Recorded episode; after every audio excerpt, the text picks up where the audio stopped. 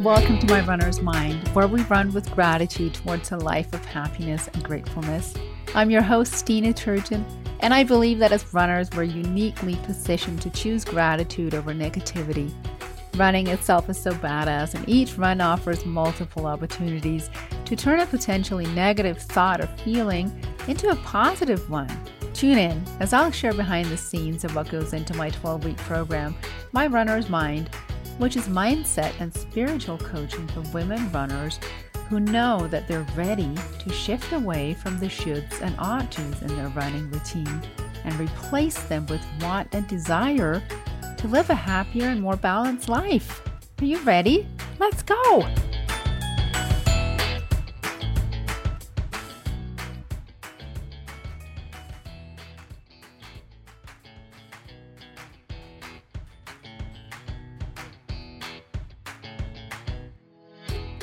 Hi friends, welcome to My Runner's Mind. Before we start today's episode, let me ask you if you're ready to ditch the negative self-talk and get off the struggle bus? How does that sound? I remember what it feels like because I've been there too. But you know what? I found a way out. And I want to share it with you through a new free resource I created. It's called Runners, Ditch the Negative Self-Talk. So as someone who has experienced the frustration of those inner voices holding me back, I know how it affects our passion for running.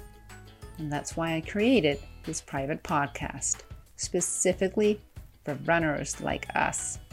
I'll show you how to reframe your thoughts and find true joy in your runs, as well as achieve remarkable results. The transformation is real and it's within your reach. So if you're ready to overcome self-doubt and embrace a new mindset, then let's do this. Sign up using the link in the show notes. And let's do this together. I remember what it's like, and I'm right here with you every step of the way, ready to guide you towards a more fulfilling running journey. Now see me on the podcast. Hi, runner friends. Can I just give a shout out to you, my listeners? Make a difference to me.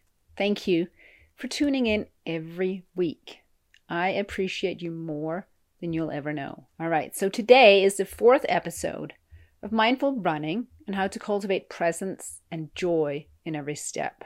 I decided to create this four-part series because sometimes it's nice to have a theme to structure episodes around.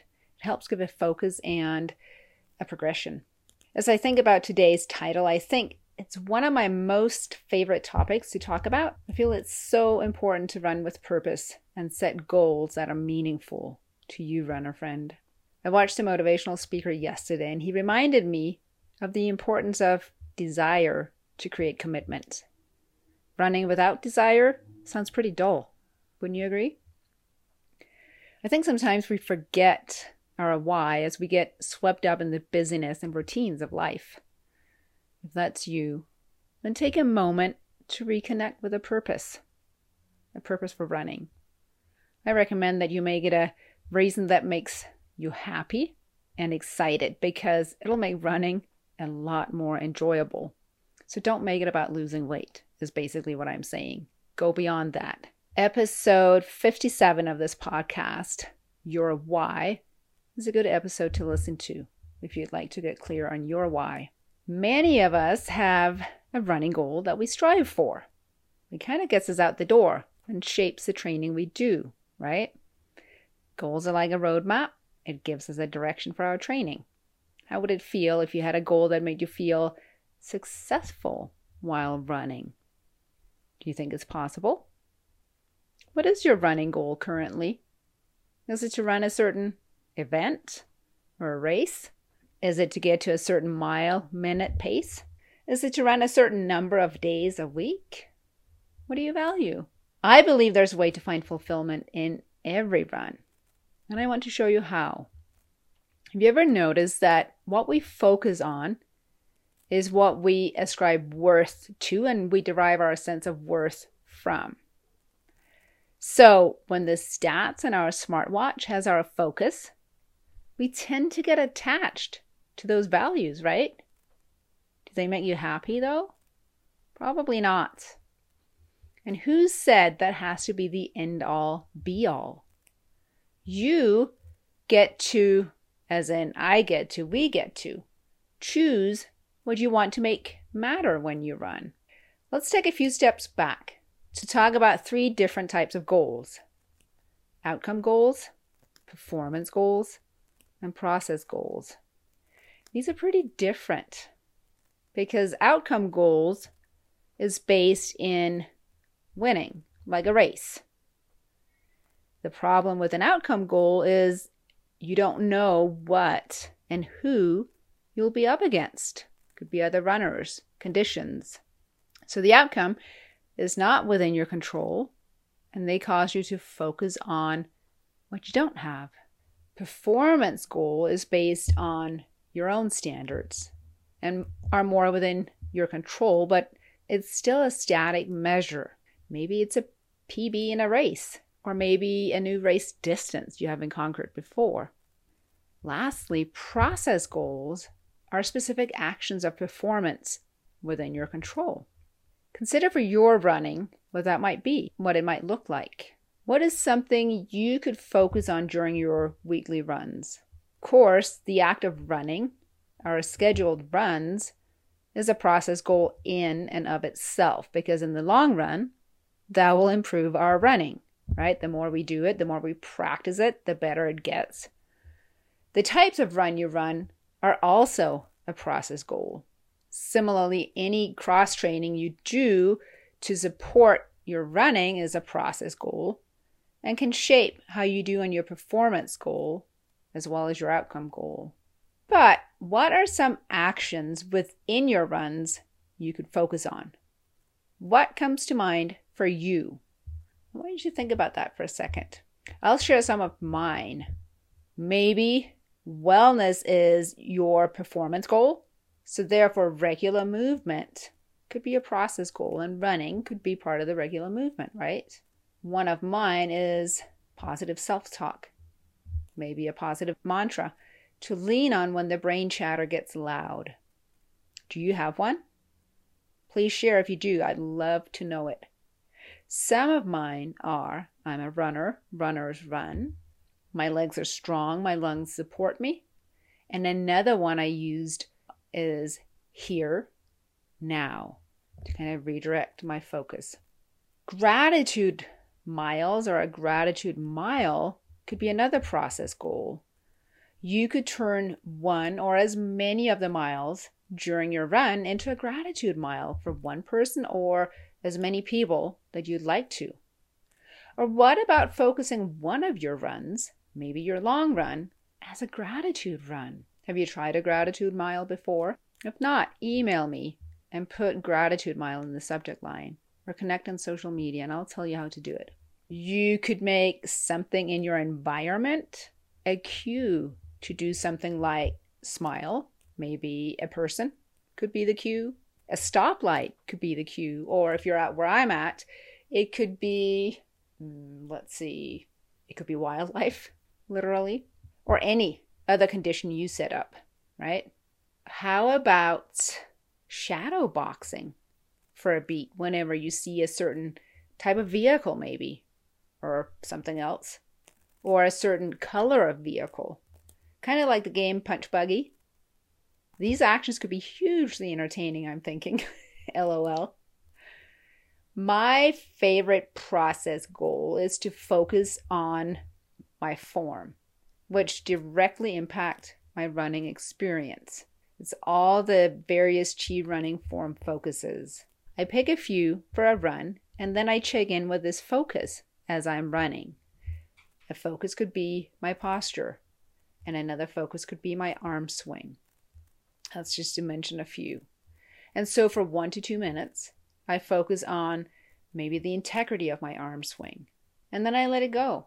And then I focus on posture for one or two minutes, and then I let it go. And then I focus on something maybe not related to form at all for a few minutes. But then I return to my running form again, because it's never a set it and forget it kind of thing. So not only does this give me a beneficial direction for my thoughts, rather than thinking this is so hard or I'm not at the speed or distance I want to be at yet, it also improves my running experience, right? Because what I focus on and tune into and tweak, I'll get better at. So you can spend literally all your runs for the rest of your life, for the rest of your running life, making this your process goal. And you'll always have a process goal that'll improve your performance and outcome goal. Not sure what to focus on? Email me, form focus in the subject line, and I'll make some suggestions for you. Some non-running related process goals are nutrition and recovery. Thank you, Emily, who reminded me when I put a post out for what you, runner friend, focus on when it's process oriented.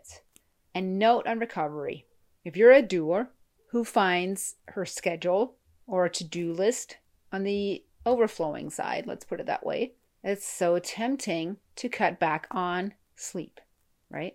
Squeeze just a little more out of your day. Schedule a super early run or workout or whatever you can think of, or maybe a really late evening run so you can check it off your to-do list. Does this sound familiar? Does it sound a little bit like you or maybe a former version of you? Listen, I'm preaching to the choir here when I when I say the obvious. Sleep is important, but I'm like you. I cut back on it, even though I know recovery is so important. But it is oh so hard when we want to do all the things. Recovery should definitely have its own episode on this podcast. But consider how you could positively impact your running if you focused on more recovery. So I hope you see the linear relationship between process, performance, and outcome goals, right? This is important because if you achieve your process goals that are within your control, you give yourself a good chance to achieve your performance goals. And similarly, when you achieve your performance goals, you have a better chance of achieving your outcome goal. So you can see how these three types of goals vary greatly in how much you can control. Outcome goals have the least control and process goals the most. So consider your running goals or running goal. Is it mostly outcome performance or process oriented? If you notice that yours are all outcome based, it could explain if you're often frustrated or discouraged with your running. If they're mostly performance goals, you may feel frustrated with yourself or feel you're constantly pushing yourself. In either case, you may find a lot of fulfillment if you create specific process goals for each run. I would offer up the more process goals you have to draw on, the more likely you are to stay consistent in your running habit, as well as feeling content with running. Because typically, the more we can impact an outcome, the more likely we are to enjoy something. Wouldn't you agree? So, thanks for joining me today, runner friend. And here's to cultivating habits that have you running motivated and engaged. Until next week, remember, running makes us happy, but happiness makes us better runners. And before we sign off, can I just ask you a favor? Share this episode or the podcast with another runner. Spread the word. I know these episodes make a difference, and I want to make sure they impact as many people as possible. And if you enjoyed it, please also leave a five-star review. I know I just asked for it, but seeing your reviews show me my work makes a difference. Until next week, runner friend. So if running is our practice ground and we can turn every experience into fuel, then we can transfer it to the rest of our life and positively impact our whole world, just one run at a time.